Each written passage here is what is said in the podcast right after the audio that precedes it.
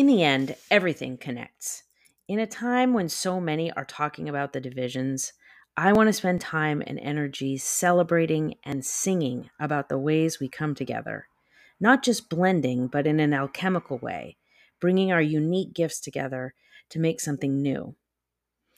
Do you remember learning about the Venn diagram in school, where there would be two groups represented by two circles, and then they would overlap in what created an almond shape at the center? Well, that shape is referred to as the mandorla, and that is where I will meet you. That is where I was born. That is where I love to play. That is where I live.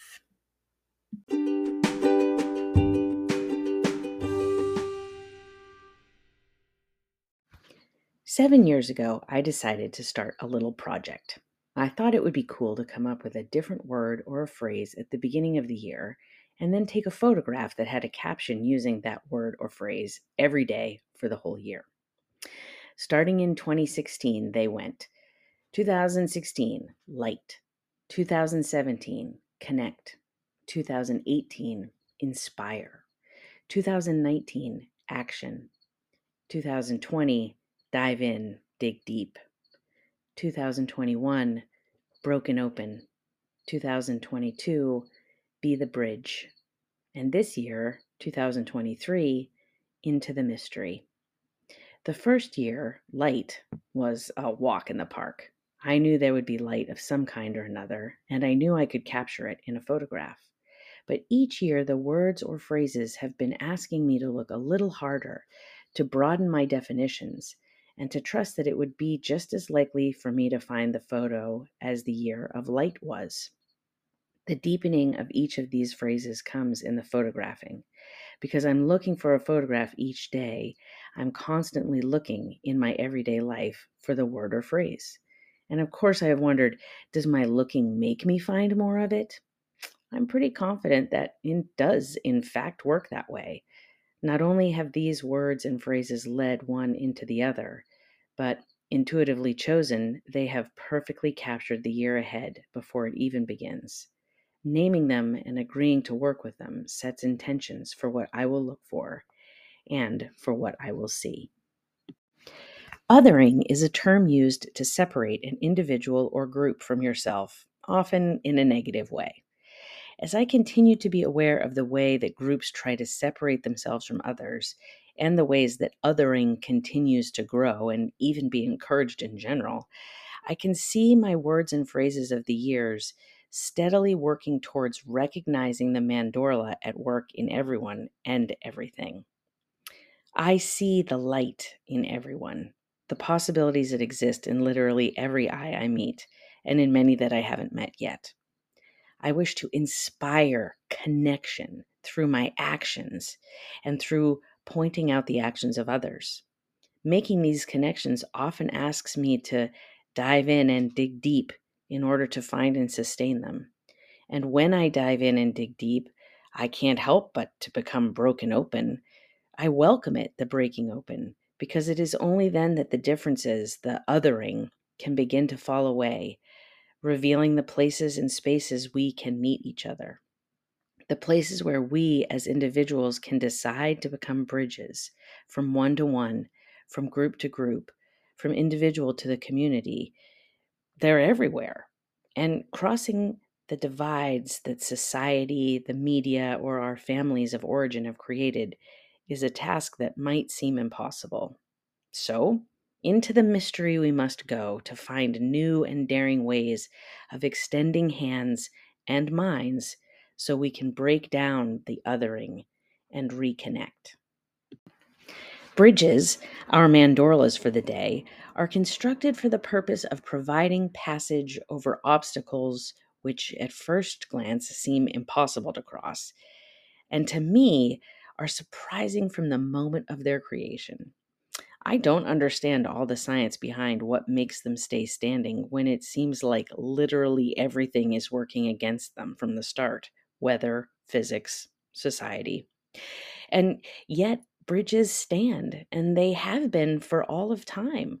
Of course, animals and people have found ways to get across all sizes of obstacles, ants crossing cracks on blades of grass, squirrels bounding from tree to tree on branches that just overlap, tourists driving across ravines on suspension bridges from one shore to another, all of them finding ways to pass over physical rivers and roads, as well as intellectual chasms, making connections between two places or ideas that people had believed never the twain shall meet.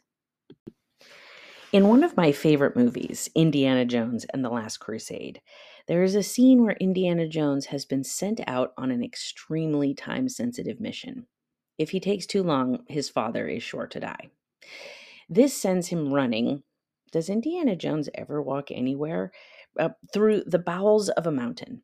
He is racing the clock of his father's life, as well as running away from people interested in finding the same elixir he's after. At some point, when he feels he's almost made it, he comes to an extreme stop as the tunnels he's been traveling through seem to end abruptly at a cliff that drops off to his certain death. The maddening thing is that he can see just across this deep ravine to where the path continues. Oh, if only there was a little bridge across the expanse, he'd be there. He'd have the treasure and his father would be saved. Luckily, Indy has a bag of sand tied to his belt, and he takes a chance and tosses some of the sand into the open air. Miraculously, it lands. Because of an optical illusion, Indiana Jones can't see there is a bridge leading from one side to the other. It just blends in with the coloring of the rocks far below. And so, the illusion broken, he is again off and running. Bridges can be like this sometimes, invisible at first. And these seemingly invisible bridges are the ones I'm most often drawn towards. This is how they make their way into being mandorlas. Bridges dare to stretch themselves all the wide way across. They understand that they have an important job helping people get from one side to another. Whenever I travel out west to Kansas, I always have that moment of driving through the prairies and I think about what it must have felt like for people to come through that land when there were uninterrupted hills for as far as the eye could see, and how long it took people to get from one place to another. And then I come to a place with a bridge, a place where before they would have had to go all the way down into the canyon and then make their way back up again. Now, I also understand that there is beauty in those longer journeys. There are things to be seen along that way as well. But what about the times when it felt like there was no other way across? I learned about a church that was built along the coast of Maine and how people across the narrow bay would bring boats there in the summer and would trek across the ice in the winter. But on the Sundays when seas were choppy or the ice wasn't strong enough to hold, they were out of luck for getting to church. When a bridge was built, it was then possible for them to get to church where they would connect with their community. This drive for consistent connection is what helped a bridge be built. When I spy a place where othering is cropping up or a place where relationships are weakened, I'd say it's time to build a bridge to restore and encourage connection. There are places that are natural bridges in this way classrooms, libraries, city parks. In these spaces, people can come and gather. People are brought together who otherwise might keep themselves separate. There is even a part of the human brain, the corpus callosum, which is a bridge between the left and right hemispheres of the brain. Thanks to this bridge, the left side of the brain, which is mostly in charge of speech and abstract thinking, can communicate with the right side, which is mostly in charge of creative and intuitive thinking. The corpus callosum brings all of this together so that we might be more wholly functioning humans. When I spent a year looking for bridges, I was also looking for people who were working to be bridges. I wanted to find ways for myself to be a bridge. It's not easy to stand exposed to the elements, having the gravity of the ways things have always been before pulling on you, and to keep standing to keep inviting people to cross from one side to another, to encourage people to go back and forth, to stand there consistently enough that people know they can go visit people on the other shore and they can come home at the end of the day, and both parties will be the richer for it. How do I best explain this?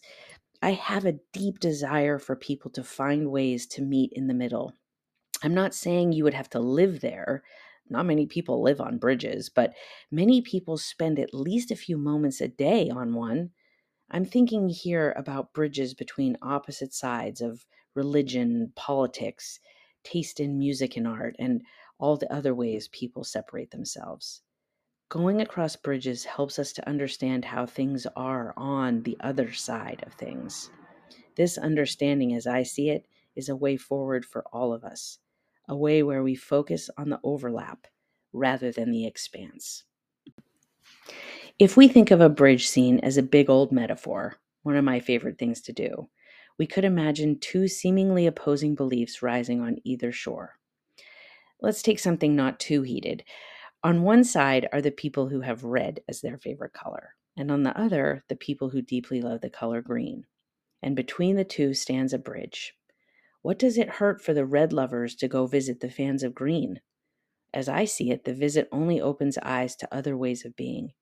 It doesn't imply that anyone has to change anything. Maybe perspectives could shift. Maybe new friends could be made. But the bridge doesn't force any of this. The bridge just allows something that couldn't have happened before. And in the end, it reminds both the people who love red and the people who love green that they are not alone. Othering people isolates people every time, and we don't need any more isolating. We all know the torture of isolation in general. But let us also remember how isolation can lead to the frustration Indiana Jones has when he is so close to finding what could save his father's life.